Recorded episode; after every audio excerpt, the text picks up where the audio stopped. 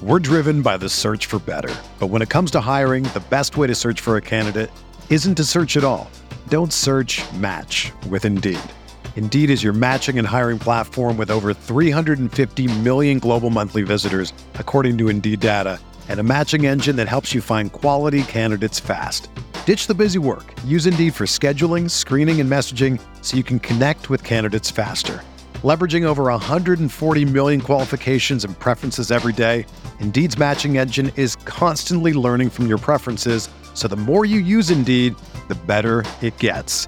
Join more than 3.5 million businesses worldwide that use Indeed to hire great talent fast. And listeners of this show will get a $75 sponsored job credit to get your jobs more visibility at Indeed.com slash BlueWire. Just go to Indeed.com slash BlueWire right now and support our show by saying that you heard about Indeed on this podcast. That's Indeed.com slash BlueWire. Terms and conditions apply. Need to hire? You need Indeed.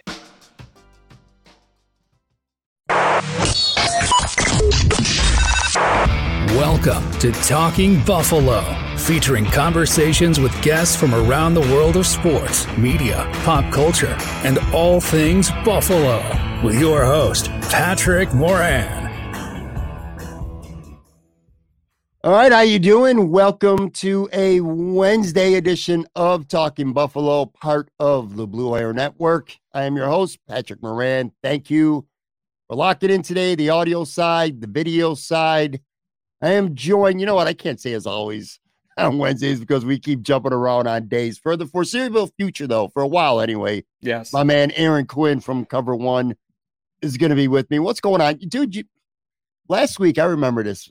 I don't know if you do. We were barely got through last week's episode because we were sniffling and mm-hmm. coughing. I feel good physically. Like I don't feel sick. Like I don't Right. have a fever. I just cannot shake the sniffles, my, my runny nose, uh, phlegmy, coughing. Oh, it's it's annoying. It feels like this has been going on for not even just weeks at this point, months, man. Uh, how are you feeling? Feeling Yeah. better? Yeah, we're all right. Uh, my house is full of a very weird level of. I think we all feel good. My kids are running around like they feel fine. Um, I feel good. Like I'm still doing my normal stuff, my routines. I'm not going to bed early or anything. But yeah, there's like a consistent sort of cough, but it's not. Um, it's not present enough for us to like go to the doctor or do anything. It's weird. You know what I mean? I don't think that there's anything that we have that's contagious or viral or anything like that. It's dry this time of year, man. My kid, I felt bad. We had uh, karate uh, yesterday, and he was just doing his regular karate. Didn't get hit in the face or anything. He his nose bleeds pretty easily. Like Mhm. he used to pick it and it would bleed, but now he doesn't even pick it, and it just he's got easy nosebleeds, especially when it gets dry, and he bled all over his karate stuff. Felt bad. Um, but it's just really dry. We run humidifiers this time of year, still waking up dry. It's those forced air heat. Like I'll admit, I don't uh, vacuum ours out every year and get it cleaned every year, and so that stuff just kicks up. I don't know, man. That's no matter what we do, I got a scritchy throat right now. Still, Yeah, I just I, I can't. Hopefully, I don't sound gross like I did last week. You know, hacking up a lung or whatever when I'm uh, trying to talk. My buddy who lived in Florida, he moved down to Florida not long after I did. You were, you know what? You remember around last October, I was telling you about a good friend of mine, one of my best friends who had stage four cancer, and we had a big benefit. You remember Mhm. that, like last October. Well, he moved back. He, in fact, he literally yesterday, we're taping this Tuesday morning. So Monday night, he got back in. He drove from Florida. He's back here for good. I'm like, how's great to see you. Great to see you. He's doing pretty good, man. Good, Pretty good. Pretty good. So far, so good. You know, all the chemo and stuff is it's worked. He's awesome. he's he's doing pretty good for now. Um. Anyway, uh, I was like, good luck, dude. This weather, it is it is tough. Now, in fairness, this has been, I don't know, the wind has been terrible. We talked about that, but kind of sort of been a little bit on the mild side. Like it's been a couple bam bam in your face storms, yeah, but on a day to day basis, it, I don't feel like it's been too bad. But still, it's it's a whole world of difference living in Florida and 70, 80 degrees every day and coming back and uh you know, coming back to this weather. So hopefully it doesn't Yeah. affect him negatively. But uh it's hard, man. Like seasonal depression is a real thing. I Uh, believe you it. don't you don't see the sun for long enough. I think that's a, a struggle. Um, I agree. It's been a bit of a mild winter in terms of like it's it's not quantity. It's been uh, or it's been quantity, right? In the small amount of storms Mhm. that you've had, and then this l- last two things that we've had winter weather wise, it just seems weird to me. And that's the kind of trend I don't love right now about Buffalo weather. I'm happy to ride out climate change by the Great Lakes. Uh, I think Buffalo is relatively a good spot. I think if you're going to have natural disasters, snowstorms are ones that I'm comfortable trying to get through. Um, so Yeah. I think there's benefits to it, but it's been weird, dude. That seven footer we got was strange. Like my power Yeah. hasn't gone out at my house a whole lot here in the North Towns. Um, a couple years ago, we got a rain that was like a record breaking, shattering rain. Every basement was flooded on my street, all kinds of water problems. Uh, this ice, these ice storms are weird to me. I haven't seen a lot of that. You get that uh, in Maine, where I grew up. You get that along the coast all the time. Slushy, icy mixes that freeze. It's gross. Uh, that's not a Buffalo thing too much. That makes me think maybe like temperatures aren't consistent with where they're supposed to be, and the weather's still acting up. Those are the ones that get me weirded out, Pat. Um, I could live with regular snow all winter long and a little bit of shoveling, but it's the kind of weird anomaly weather that I don't. I don't love that. Yeah, I agree, hundred percent. Um, quick programming note for everyone watching or listening. Not next week. Next week will be about free agency, hundred percent about free agency. We'll in be in fact, it, today yeah. we're gonna make some predictions. Today, have a little bit of fun on today's show. The week after Wednesday, um, March twenty second, and this will be the third straight year that Aaron's gonna be on with me for this exercise specifically. We're gonna do mock drafts, six of them. Um, we kind of have a little bit of a twist gotta- every week, but I'll tell you. Who, what, casual- what are we going to use for mock drafts? Who's who's mock draft are you running? We got to figure Um, that out. Yeah, we're gonna have to figure that out. That's a good show topic. Yeah, Uh, yeah, we're gonna have to figure it out, and we will figure it out. We'll find a way. We're gonna do these mocks, and for the casual fan, I think what we've done the past two years is very useful. You know, not everyone's studying these players. Not everyone knows a lot about these players, but they want to know. They just don't want to have to put in too much effort. And just by watching this show or listening to the show alone, there's a good handful of, of prospects at positions that we feel, you know, that they might target that don't learn a lot about. So it's it's a useful exercise. Here we go Mhm. with my voice again. For fans, I think it's also useful for us. Certainly, for, it is for me. Yeah. Um. So we'll be doing that, in, in, in like I said, in a couple weeks, and we will have to figure out how to uh how to do that. Wow, my voice is going again, man. I can feel it literally in real time as I'm talking to you. But uh, I'm gonna power through this, buddy. Let's talk about. Let's just dive into some football stuff right now. Let's do it. Um, so we're taping this. I need to preface this. We're taping this Tuesday morning. It's almost Early. a lock that we're gonna some some news is gonna drop on Tuesday. News has already been dropping this morning of tags and certain things Right. starting to come out. So yeah, it's r- ramping up here. Let's start with a, a couple things that happened on Monday. Just quick thoughts. Derek Carr goes to the Saints. Geno Smith, a three-year, $105 million deal with Seattle. They like big money, at least the first year anyway, up front, guaranteed uh big money. Some quick thoughts on those moves.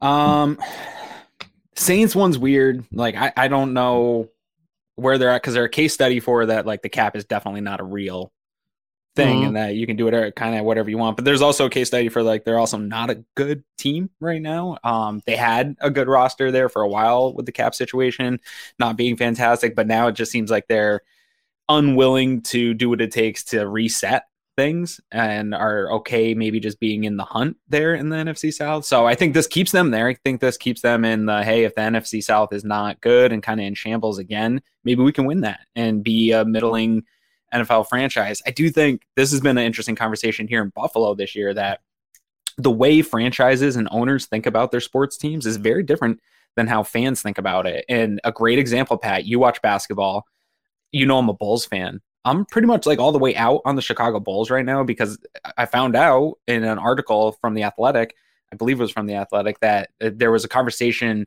of Jerry Reinsdorf, the owner of the White Sox and the Bulls, years ago about the talking about the White Sox and saying like the best place to be as a sports owner is competing for the playoffs, but not being so good in winning that you have the expectations to maintain that level of success because you're you got the fan interest, you're selling out, you're selling seats, you're still making the playoffs, you're getting all the extra money, the TV stuff, but you don't have the pressure from the media and the fan base to continuously maintain a level of success. Right now, the Bills are at that spot where it's hard to maintain that level of success and they haven't hit the pinnacle yet. And so how we look at teams is uh, versus owners. I think is really important. I think it's something maybe fans should at least try to view with that lens. And if you're the Saints, uh, you're willing to overpay to get a quarterback that's going to get your fan base somewhat excited that you could win the division. That's important for some of these teams, whether or not you think it's the right team building thing. So I understand why a team. I knew there was going to be a market for Carr there. And then what was the other one in terms of the franchise tag? Geno Smith. No, Geno oh, Smith. Geno Smith. He re-signed. Yeah, that makes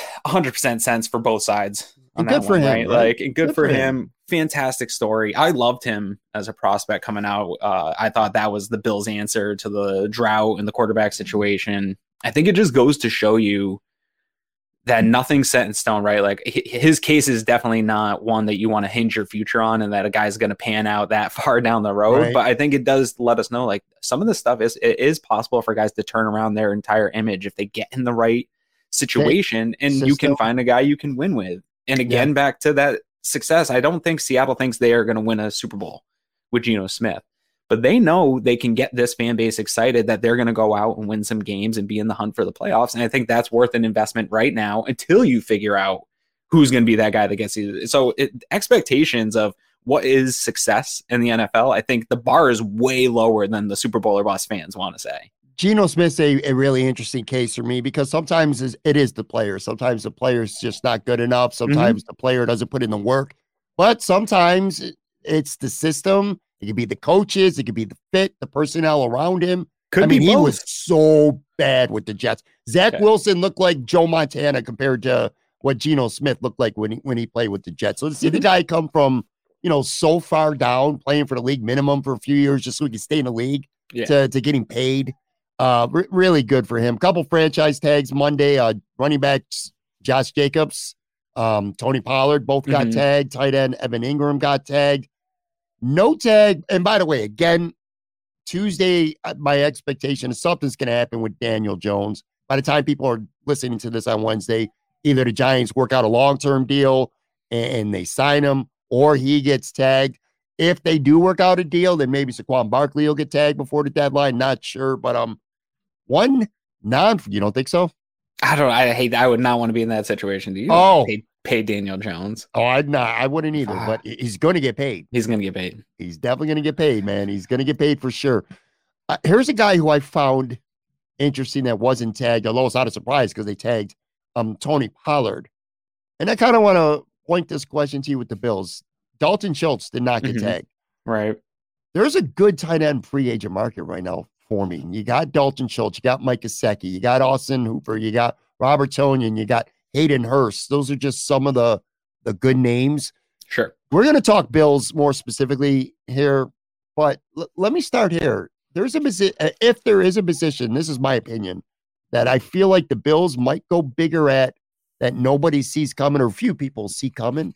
I get this strange feeling in my gut that the Bills really, and we've been saying it for a couple of years. I, I think the Bills really want to get a good, solid second tight end because it can really change up some of the packages that they do. Mhm. I don't know. Maybe that's just me thinking and you don't agree at Hey, all, um, which, which is no. fair. But can you see the Bills maybe going after a guy like say Tonyan or or Hooper, even Gesicki, Hurst, one of something like that? Um, so this one's a tough one for me. We kind of talked about it on Cover One Buffalo last week a little bit when we were doing our Goldilocks free agent, uh, where who Mhm. we were looking for uh, on the offensive side of the ball. This one's Explain tough. Gold, explain Goldilocks because I did watch that show, but some people listen. to So yeah. Goldilocks. It's the story, right? Like the porridge is too cold, the porridge is too hot. This one's just right. We're. I think the Bills are at a position, especially if I believe what I believe that they're going to go extend or re-sign Tremaine Edmunds here uh, into a substantial deal that is going to restrict some of the things in the future they're going to be able to do. Uh, I think that they're up against a spot where they have to, in the free agent, in terms of bringing in new free agents, really find value deals. And it's guys that are either of a certain age that haven't totally ascended yet, have shown some good stuff, but are still going to maybe be undervalued in the market. I think those are the spots they're looking to find. The whoever loses games, Greg always likes to say, of musical chairs at certain positions where it's like, hey, this guy's got the right value, and he just lost out on the market this year. There's always somebody. Sure. Bills really have to ho- hyper focus on some of those guys. So that's what we were settling on. Is usually every year we do a wish list of fits that we see, kind of regardless of the cap situation. Here's here's the guys that we like the most for the Buffalo Bills in free agency. This year, when we were kind of coming through our wish list, I was saying to Greg, like, I like this guy the most as a fit for the Bills, but we really, I really got to find a Goldilocks that makes more sense. So that's why we did it that way. Um, and then so in terms of the tight end position, I don't disagree with you, Pat. And I think football philosophy wise, I'm in total agreement. To me, this reminds me of last year with cornerback. And Bills did not invest early in cornerback for years, and people wanted a more athletic guy. And we were just kind of like, yes, I agree. Uh, those are things I want. I just haven't seen the Bills do it yet. Doesn't mean they won't but I haven't seen them make the investments that I would like to also see in this team. And so until they do it, I mean, they always prove us wrong. They went out and drafted Kaiir Elam. So it's totally in the cards. I think that's another thing that plays into this conversation with these free agents is I do think it'll probably be stocked up well in free agency. Some of those guys aren't going to end up getting paid, but I think teams are also going to kind of wait to see how this draft plays out. It's being talked up as a really good draft class for tight end, and you might be able to go get one on a rookie deal uh, and then there's going to be some value in the free agency past the draft. One thing about the Bills offense that I know you and I are in agreement with is that neither of us feel this unit needs an overhaul. And I know, and again, I don't want to speak and make it sound like a majority of fans think they need an overhaul, but there's a fair amount who do. I think that's and, the most popular thing, though, is getting Josh weapons. I think is the most popular yeah, take agreed. that I'm seeing. I just I look at the roster and, and I look at tight end too, and I think they really wanted to upgrade a big time last year with OJ Howard, just simply didn't work out at all. They've um, tried. They were in on Evan Engram. They didn't feel, end up getting him. That was a guy they were in on. There's been report. I mean, they were. uh There was a couple. Of, they were in on Gronkowski, right? They were trying to bring Gronkowski mm-hmm. in. Like they've. There's been rumblings behind the scenes of wanting to get that. Brandon Beane has spoken about being able to run 12 personnel more and having two tight ends. We know they successfully had that in Carolina. I think everyone understands football philosophy wise that this makes sense uh, to add another tight end.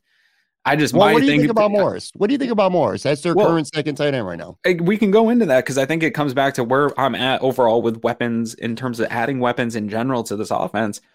My thing comes back to I really also need to see Dorsey utilize the weapons they have. That's my big thing this offseason sure. is I believe they have really solid weapons already, including a tight end. And like unless I can see him use a tight end one, like cool, get another one, get a tight end two. But till I see him utilize the guys you have, I'm not going to get too excited for what those players are going to do in our offense. Like you got to get Gabe.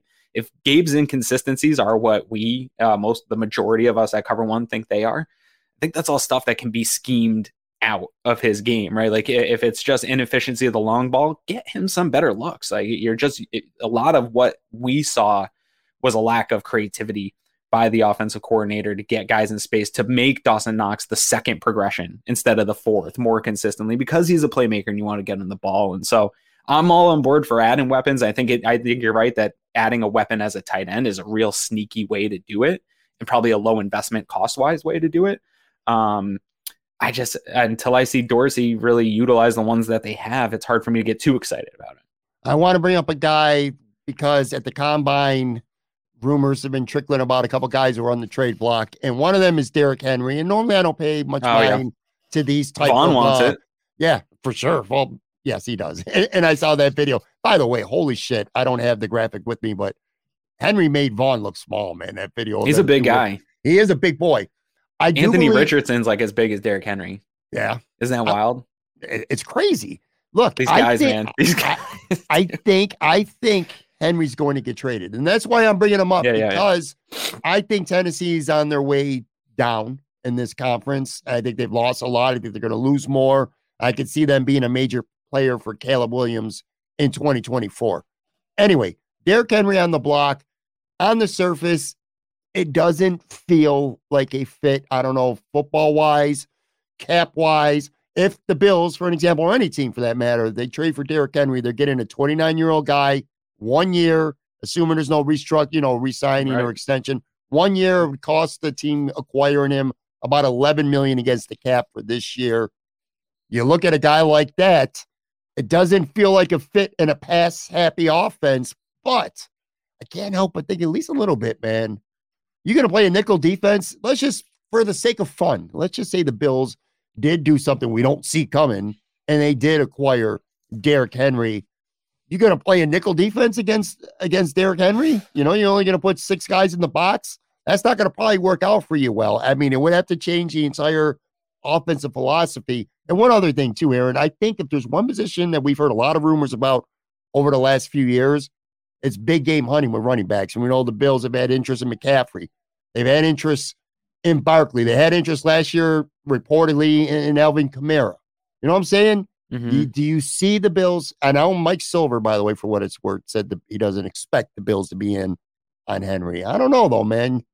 What what would you think about something like this? Uh, I I don't. I wouldn't like it. I mean, no?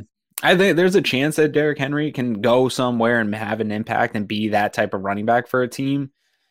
I don't know, man. Like it, it's definitely not good asset allocation and use. Um, I'm probably a little bit more liberal with my use of cap and asset allocation. I'm getting pretty uh, riled up, folks, about how much I'm willing to let them pay Tremaine Edmunds and two linebackers. Like that's all. I understand it's also not a great use of the cap if you had to pick exactly how you're going to build your team.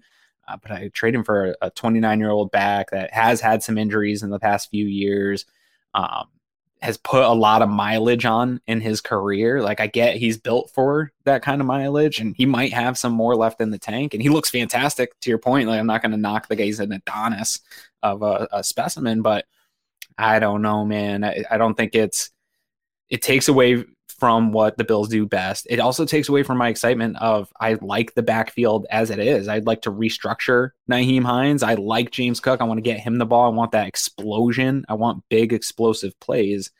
I know Derrick Henry can give you that, but if you're putting him out on the field, you sort of tip your hand as to what you're doing, right? Like sure. what the what the game plan of the offense is. And I don't want the Bills to be tipping their hand. I think that was a problem probably too often last year. This teams knew exactly what they're doing. So I don't know, man. I don't see the fit. I also see uh, there was reports today. I don't know how legit they were. I didn't look deep into them. That maybe Nick Chubb will be on the trade block too, trying to, with Cleveland trying to get out of a cap disaster.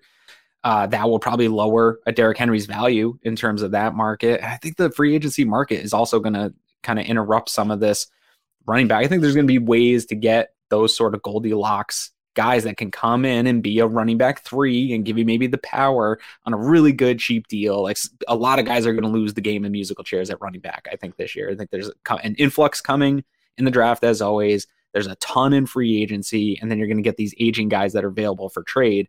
Just, the market's going to be a mess. There's going to be great deals to be had, and that's where they should be shopping for the Bills. If Saquon Barkley happens to hit the market, could be interesting. I'm with you though, dude. I like James Cook an awful lot. I feel like He's a, the kind of guy who could take a big, big step um, in year two. One other question, too, before we get to some free agency stuff. Are you worried about Stefon Diggs? And let me frame this the right way. He's not going, he's not getting traded this year. Okay. So let's put yeah. that thought sure out of reach. He's not going anywhere. Even if he wanted to get traded, and even if the Bills said, I want to trade you, and neither of that, I don't think is the case. But it, it, financially, it would just be a complete and utter disaster. But are you a little bit worried about Stefon Diggs becoming just to the point of unhappy? Like, let's just say next year, you know, the offense struggles a little bit early on, or Stefon's not getting numbers. Are you starting to get a little bit of a sense that this could become a bigger problem going into 2023? Sure, definitely. Uh, he's not the only one on the team that I'm worried about, too. Like, uh, there's a window in football for teams, four players to win a championship, and you you have a bunch of highly competitive guys on this team and uh, in the coaching staff, frankly, that know that they see the window, they put in the work. I'm not mad at any single thing that Stefon Diggs said this offseason or has tweeted this offseason. Uh, I, I can, maybe I'm an idiot homer. I can wrap my head around every single thing he's done. I wouldn't handle myself that way, but whatever. I'm not Stefon Diggs. Like, I'm not that dude. Um, I do think the fan base probably has to have a bit of more of a conversation about the offense and about we're just saying, hey, add more weapons. But I think what he was kind of alluding to was more what we've been talking about. Like Dorsey needs to get guys involved. Josh Allen needs to make the right plays when those plays are available in the playoffs. Like that changes the entire conversation of this offseason. We're probably not talking about Josh enough. I think there's going to be a lot of pressure on him to perform here this year. But in terms of Diggs, like I do think in the future you could see the team move on from when that becomes a little bit more financially viable, but he'll also age out of this offense. Um, I'm worried in the sense that if they don't start to figure some stuff out on the offense, he is going to get frustrated and rightfully so. Um, if they don't make the type of changes they need to make to win the big games when they come up. Like I, I don't think this is necessarily a this year problem. The Bills will probably have regular season success. Uh, everything will kind of feel good. But if you meet the same type of resistance late in the season and in the playoffs, I do think Diggs is going to get mad. I think he's going to tweet. I think he's going to want to get out of here. And I don't blame him. Like the crazy thing about this, Pat, too, is the people that get most upset by a person doing this stuff are also the people that are the most mad after the Bills lose and things like right. that. Like if you expect, you can be personally frustrated and be out on this team and tweet obscenities about the thing, everything, but you, the guys that put in the work every single week and put their entire lives, 365 days a year into this to to win to win those games, but, but then they can't have an emotional reaction. It's wild.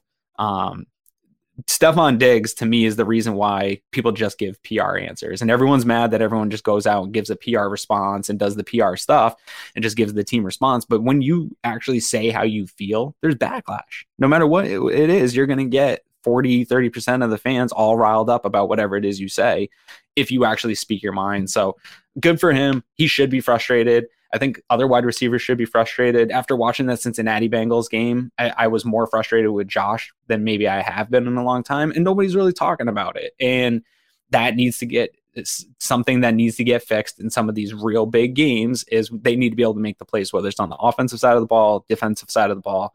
It's okay for that to get called out.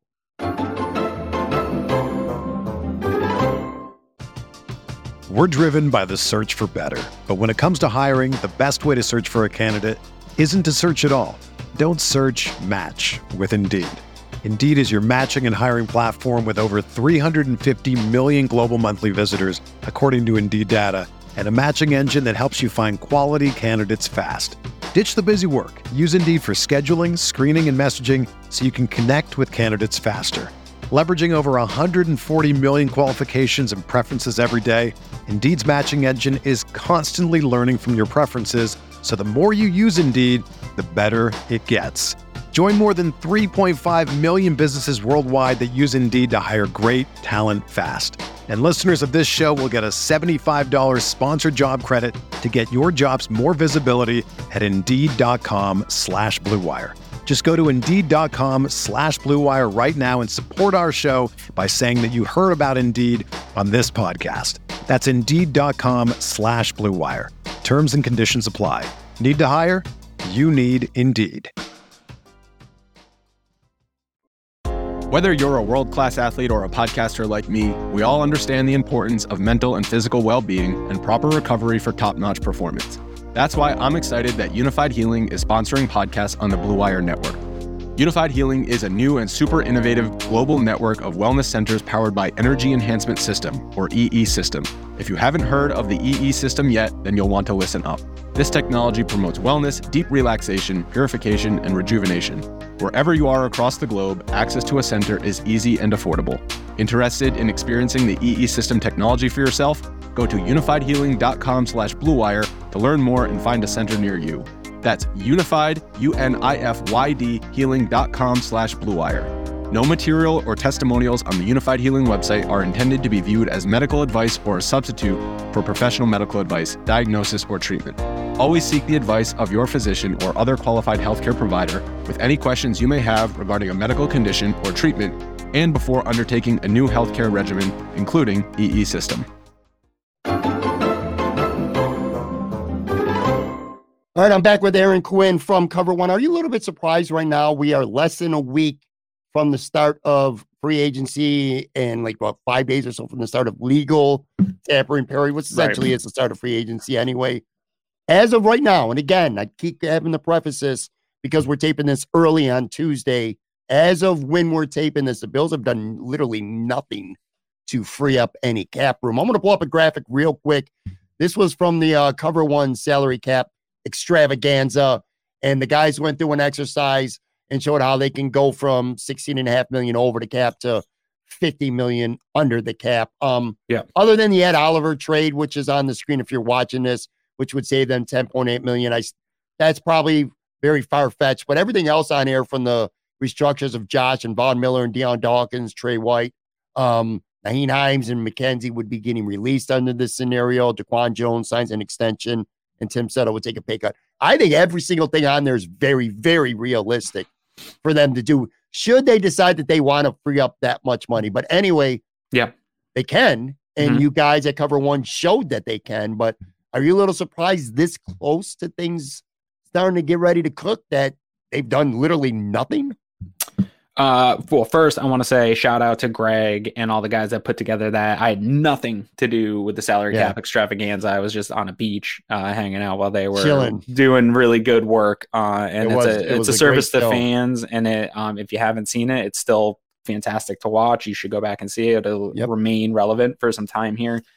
Um, I'm not surprised that we haven't heard the news. I think the state, what you said that they haven't done anything. That's only what we've heard. I think that they've definitely done stuff behind the scenes. Uh, stuff's either been agreed to already and just hasn't been released. They don't have to do it until the start of the league year on a lot of this stuff. Uh, this news will roll out at some point for some. They're going to do some of them. I don't know that they'll make Greg's whole list happen. That's like best case scenario, right? Greg explains Sure. it every time. Like this is the maximum thing that I can get out of this. They will do what they need, and some of it will come as the negotiation. They're not just going to do it to. They have to get under cap for uh, the league year to start. They'll do some of that stuff just to get it right for the cap. But then some of this information will also come out as they see what happens in free agency. Like there's a lot of moving parts. There's no need to pull some of these coupons if you aren't going to be in on a free agent that you think so. So a lot of it will just kind of come as the news. The Bills don't leak stuff. Like this is one thing we know. Uh, sometimes things come out. It seems to always be the agent side. It doesn't seem to be the Bills side. So uh, we'll get some information here over the next week. But I think that the Bills absolutely have offers in place to guys that are already set to hit free agency that we haven't heard about. I think that they have these restructures in place with guys. They've talked to them and their agents. Exactly, you know, the Josh Allen one, it just makes sense. Like you saw Patrick Mahomes take his in 2021. It was absolutely expected that the uh sal- that the contract was structured in a way to make it look like one thing and hey we can give you some upfront money. The ones like josh allen trey white Dion dawkins these make sense because you're invested in these players long term anyway right? Like josh allen that isn't going anywhere. We don't want him to go anywhere. So we'll switch stuff around get some more cap and pay him money now and make it harder later because it's josh allen. Like he's not going anywhere. So a lot of these make sense. I do expect them to happen. I expect that they've already come to agreements and it's just pulling the trigger when you need it Yeah, I agree, man. And that was really good stuff. And it was an interesting show while over at Cover One. Very useful. All right, so hmm. there's a lot of Bills free agents. Not quite sure how many are considered impact players. But again, we don't know what the Bills are operating with ultimately. We know right now they ain't got shit to operate with, but we also know that they're going to make room.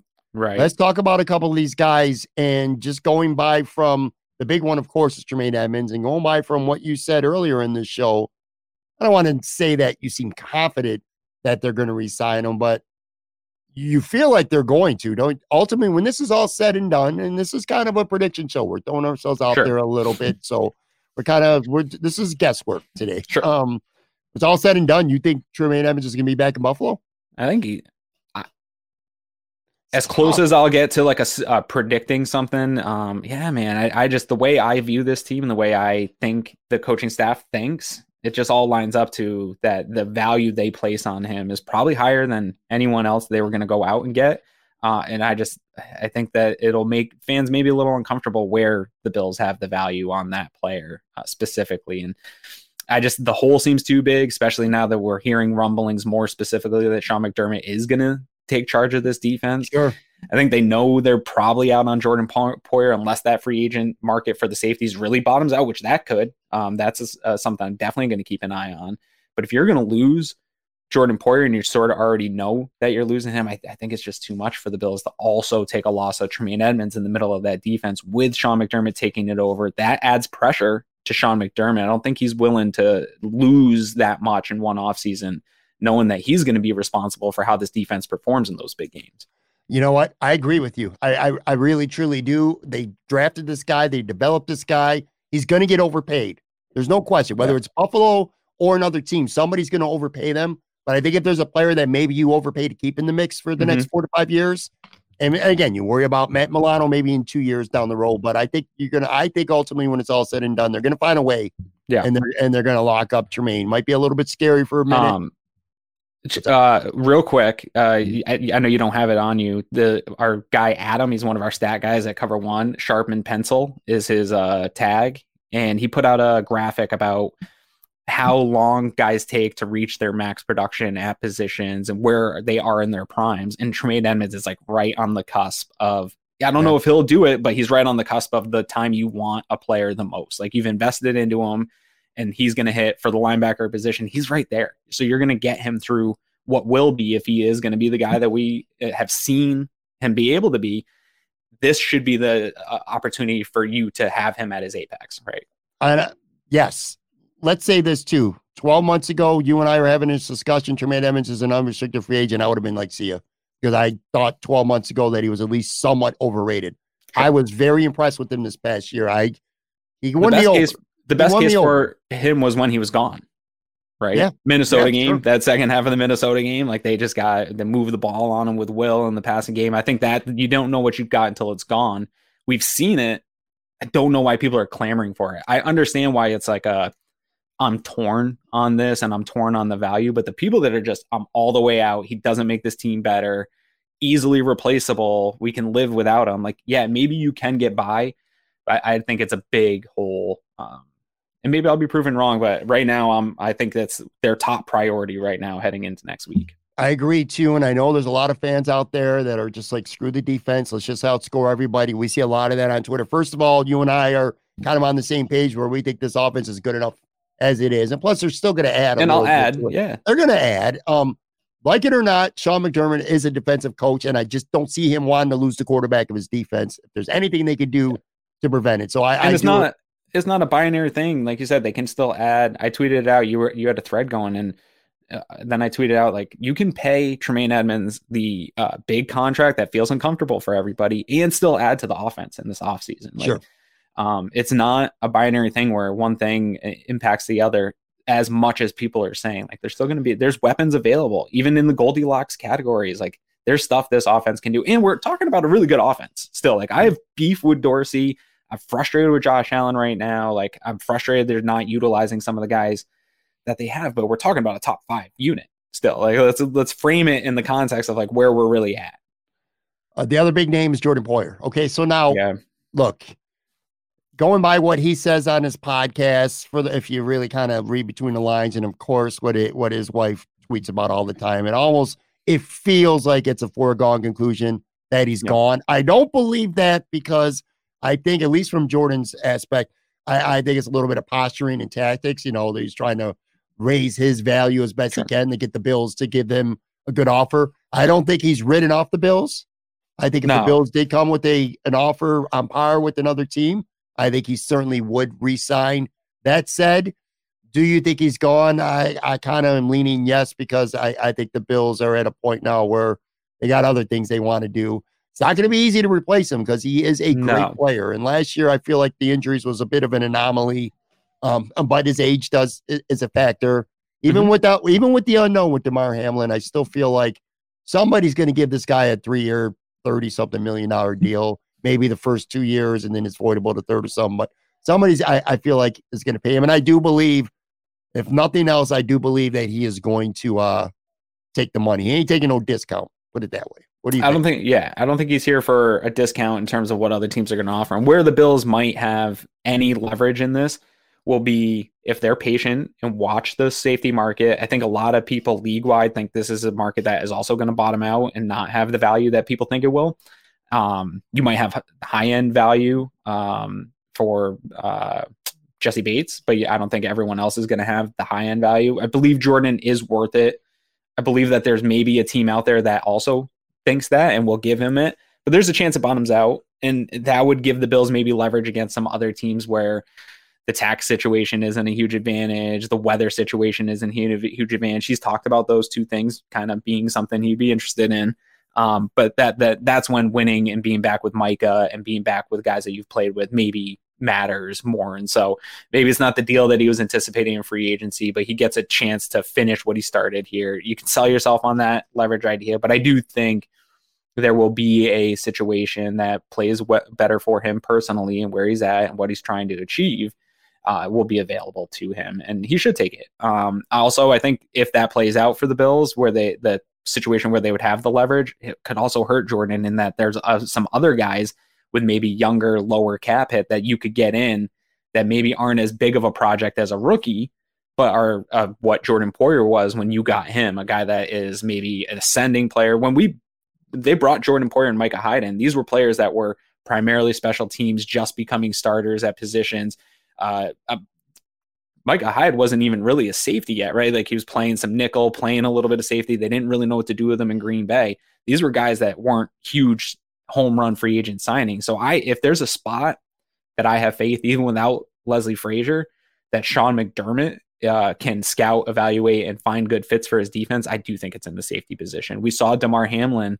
He's not a high round prospect. Like this isn't a guy that was supposed to come in and be a starting safety. Play pretty well as a starting yeah, safety as a young player. Yeah, like, we see him do it time and again. Fans don't like Dane Jackson, but Dane Jackson played at an acceptable, adequate cornerback level as a seventh round pick, put in some big spots in big games, and performed well. Like yeah. that, that isn't nothing. So if there's a spot you can find some value free agents or even value draft picks and turn them into something, I have faith that it is at the safety position. You know, despite the Bills' collapses and their elimination playoff losses these last three years, I'm of the mindset that I think this defense is is good enough if if they could to, to run it back.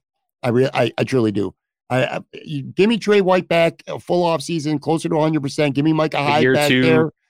Kaiir. Von will be back at some point. Maybe that's the one that scares me. Is when is Von back, and you don't sure. have a quick twitchy guy. I think if maybe you can find, I don't know when if we're going to talk about that, like uh, even a Melvin Ingram, some aging vet that you can milk a little juice out of till Von gets back. Because I don't know when that's going to be. I agree, hundred percent.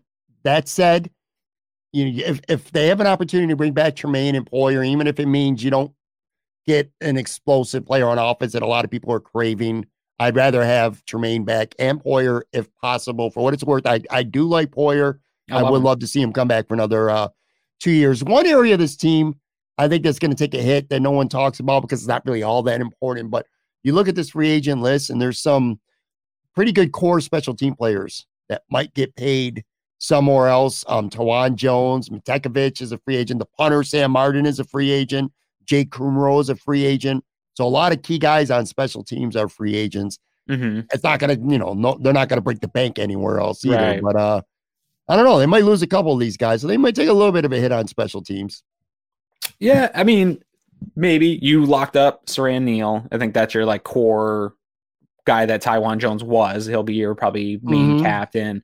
Um, you've got uh, t- what is it, Terrell Bernard? You've got that is supposed to be that guy, Baylon Spector. You drafted to come in and be that yeah. special team. So I think you got some guys in the waiting or on deck circle, prepared for to maybe move on from some of the vet dudes. I don't anticipate all them being back. I think they'll resign the punter, Sam Martin. I think that's a will be an easy no brainer for them. I don't think he'll break the bank. Uh, but then in terms, uh, Kumerow would be one that actually I would like to get back. I'm higher on him than fans are.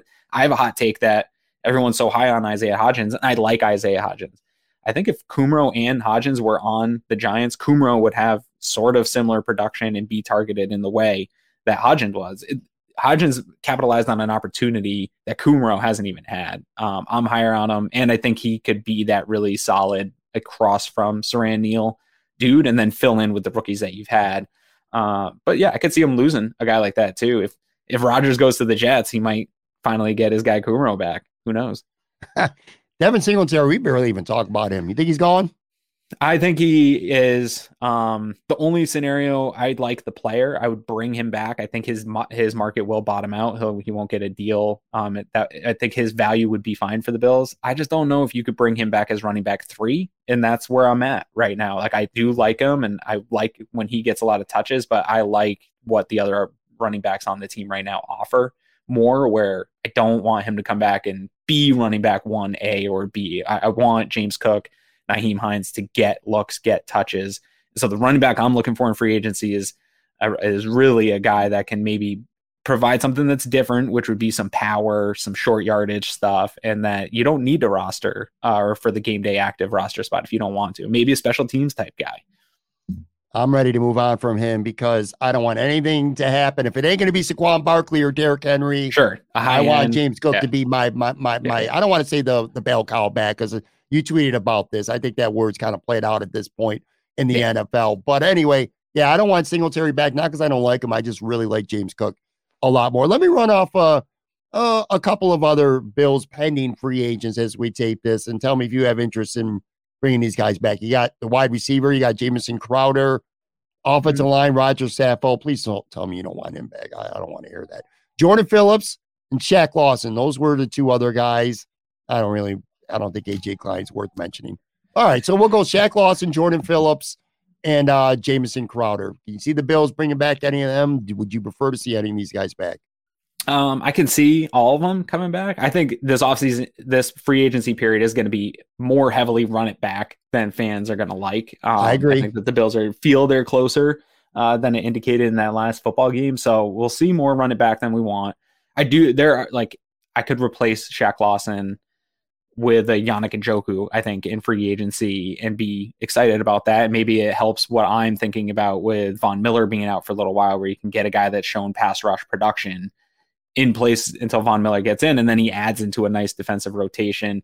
Jordan Phillips, I like when he was healthy. Uh, that was a nice part of the rotation in that interior defensive line. I thought he was as good as Oliver early in the season before. Yeah, he had started. he had an important role. I would also be okay with not uh, coming back with running that back and maybe getting another one tech type guy that can mm-hmm. actually be a one tech where if something happens with Daquan Jones, you have more of that versatility and keeping Ed Oliver with a one tech and using another penetrating three tech type guy. But I, I could see Shaq and Phillips being just the full run it back on that defensive uh, line. I think people are not as high on Greg Rousseau maybe as they should be in terms of the pass rusher that he is. He's a very effective pass rusher. So if they can get something out of who AJ or Basham to be somewhat of that guy on third down to help him out, I think you can get through with with maybe Von's injury going the full year. Um, one other position I wanted to hit on is the backup quarterback. Fortunately, it hasn't been that important of a position, but whenever you got a guy like Josh Allen who's one hit away, one injury away, and we almost saw it last year. I, I feel like probably should have seen it. QB two, yeah, QB two can be potentially an important. Well, it's an important position for any team, but especially a, a, team like Buffalo. Let me run off. So you got Case Keenum, of course. Sure. Let me run off a handful of um, potential backups here because I'll tell you what, the backup list is a pretty deep list. Some some pretty recognizable names that are mm-hmm. due to be free agents right now. Marcus Mariota, Baker Mayfield, Teddy Bridgewater, Mason Rudolph, Jacoby Brissett, Taylor Heinicke, Kyle Allen, um, Andy Dalton, then of course Keenum. Any of these guys specifically interest you that you think would be a really good fit here? Yeah, I said on our Cover One Buffalo show, Marcus Mariota for me was my Goldilocks. Like he's he's going to be 30 years old going into the season. I think we know who he is league wide, and he is kind of he is going to be a career backup. I think for pretty good teams, he'll get some good runs with multiple teams throughout the years. I don't know that the Bills will be in on him. He I don't he doesn't have necessarily a relationship with Josh, but that's why you have Matt Barkley. Matt Barkley's guaranteed to be on this practice squad. He's going to hang out in Buffalo. He will be part of this team. So you already got kind of Josh's friend. I think Mariota gives you a guy that I feel confident could do some things in a one to two week period, which is about all that you can really ask. If it's more than that, like things are kind of screwed and we're hoping that everything will be fine once Josh comes back. But uh, you want to be in a position where a guy can maybe just keep the ship right. And the problem with me with a Keenum, the drop off athletically and uh, at his age, what he can do on the football field is so significant to a Josh Allen. Like Mariota still gives you some athleticism where it's a bad offensive line or for any backup, I think there's a bit of a drop off in terms of processing the game, whether you're just coming in off the bench or you just haven't played in a while processing is going to be a little different. I think athleticism matters. And so I don't want to do the aging thing, uh, Andy Dalton, who's just going to be a statue back there that can move chains a little bit. I want to get a guy that can make some plays and maybe keep the offense looking somewhat similar, consistent to where you were with Josh Allen. And for me, I think Mariota is a good fit in terms of he's not going to come in and push Josh Allen as a starter. He's got reps as a starter. He's played pretty well at times as a starter. So it all lines up just right. And now he's aging out of that hey, could he come be our our guy or be a real bridge starter? I think Jacoby Brissett is probably the real sought after bridge in the situation, or Sam Darnold, maybe even. uh, in this offseason. So I've settled on Mariota as a good one, but I can see a lot of these guys. Just again, whoever loses this game of musical chairs, if you're going to the backup, we're kind of screwed anyway. One last question regarding the Bills here, and then we'll get uh, wrapping up.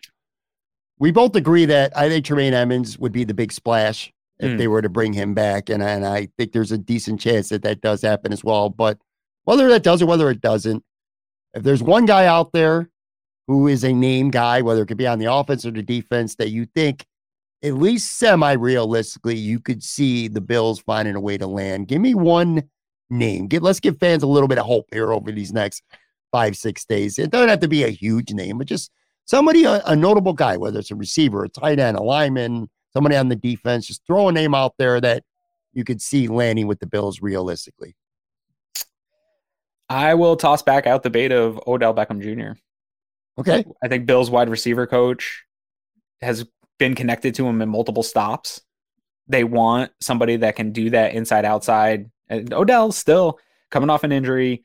I don't know what his value will actually be, but if he would come in at a modest, maybe again more uh, uncomfortable than fans want to pay for the player at his age, I still think there's some meat on the bone if he can get a good connection with Josh Allen in that slot type role. I think he could be pretty dangerous in this offense. I think he's just a jerk. The plane video was kind of enough for me. Like, regardless of what happened that led to all that stuff, the way he responded to that old guy was just being an asshole. Yeah. Um, but whatever. I don't have to be friends with him for to come help this team win a ring. you know, speaking of uh, jerks, this is not a question for you, but rather a uh, a quick prediction myself. I think Aaron Rodgers. I think it's almost a foregone conclusion, and he's going to go to the Jets. I'd be stunned. Know. I'll be stunned if he is not a New York Jet sometime between now and next maybe Tuesday or uh, or a Wednesday. I, I, I would be stunned, man. I, I hope this plays out of him just dicking them around for the next like three weeks, and then he's he finally just decides to hang it up and he screws over everybody. Um, I just think I don't know. I'm over him. I'm over the attention that he commands. I get it. He's one of the most talented dudes I've ever seen throw football. I respect Aaron Rodgers, what he's done on the football field. I've been amazed watching him for years. I'm just over like the darkness retreat and like really I gotta like dude, just keep it to yourself and let us know what you decide when you decide. But I'm over the coming on podcast and enlightening us with his. I hate him. Like, yeah, I'm just over it, dude. I, I think it, he's not for me. I think that there's a reason that teams were out on him. He exceeded uh, his attitude. Not a lot of guys can do that. Um, right. But dude, I'm just sick of this fucking guy. I'm over. I'm over it as well. One last thing here, and then we'll wrap up with our finish the sentence little game that we play. Give me a team, not players. Throw a guess out there. Remember when Rex Ryan said the Bills won the offseason? Every year it seems like a team wins the offseason. Last year it felt like the Jacksonville Jaguars won the offseason. They signed a shitload of guys. Throw a team out there that you feel like when this is all said and done, we're going to be talking about this team. This team won the offseason. Obviously, we're guessing here. I hope that it's the Chicago Bears. Could be. They got the most cap room in the they league. got a lot of cap room. Draft cap. I capital. think they have good people in charge. It looks like they're going to get a good deal. They're playing this one number one pick thing pretty well, I think, in terms of leveraging sure. the value for that. I think they're going to be able to get some immediate talent. If they don't, if they don't blunder this whole thing, it could be a really impressive offseason for them. And I'm in on Justin Fields. I really like him. I like Eberflus as a coach. I think they had a a little bit of a learning curve they had to get through that last year. Nobody expected much out of them. And I'm a big believer in, um, while I love, I'm a fan of a small market team. I love it. It's better for the NFL if Chicago's a good competitive team. And I, if sure. Rodgers isn't back to Green Bay, like that NFC North's a little bit weird. I would love it if it was Chicago and the Detroit Lions like battling out for the NFC North title. I think that's good football. And football's better when teams like the Bears are better. I agree. I think Chicago might be the most active team or the team that gains the most. Again, having the most cap room and also having the first pick of the draft, which they're probably going to trade and pick up some assets. The other team's the team that you just mentioned too, Detroit. I think Detroit's mm. got a pretty good team right now. They got good cap space.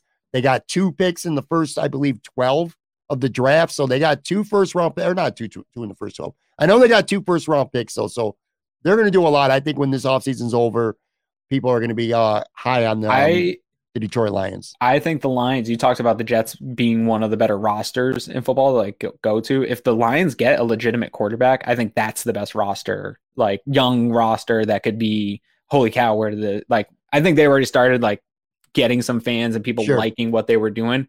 But if they insert a quarterback there with the talent that they have and the way they play, that would be a holy cow. Like, watch out Yeah. for this team. Sure, for sure. Shout out Joe Yurden, big uh, Detroit Lions fan. Yeah. Right, let's. I want success for Detroit. Yeah, for me sure. too. It's fun.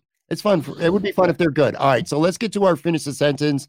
Three questions every week. Chance to get for people to get a little bit know a little bit more, I should say, about Aaron and, and myself as well. Uh, let's get going here. Yes. So, if by law you weren't Yeah. allowed to be a Bills fan and you had to pick a new team to passionately follow, it would be blank. And again, you can't say you don't care. You have to care about. No, I am going to say I don't care, but I will answer it still. But I had this, I already came to this answer when there was questions about whether or not the Bills would remain in Buffalo, and I, I, if the Bills went somewhere else, Toronto, even Toronto, I may have been able to get on with Toronto. Anywhere else, I was out. Like, and I would still be a football fan. I would be an NFL fan, and I would just, Sure. I have no allegiances. I already set that in my brain because it was a real pro- possibility. But for the sake of your show, I'll answer. If uh, I would stay in the Great Lakes, I think there's something about Great Lakes cities, um, Rust Belt cities, that I think breeds a special type of football fan.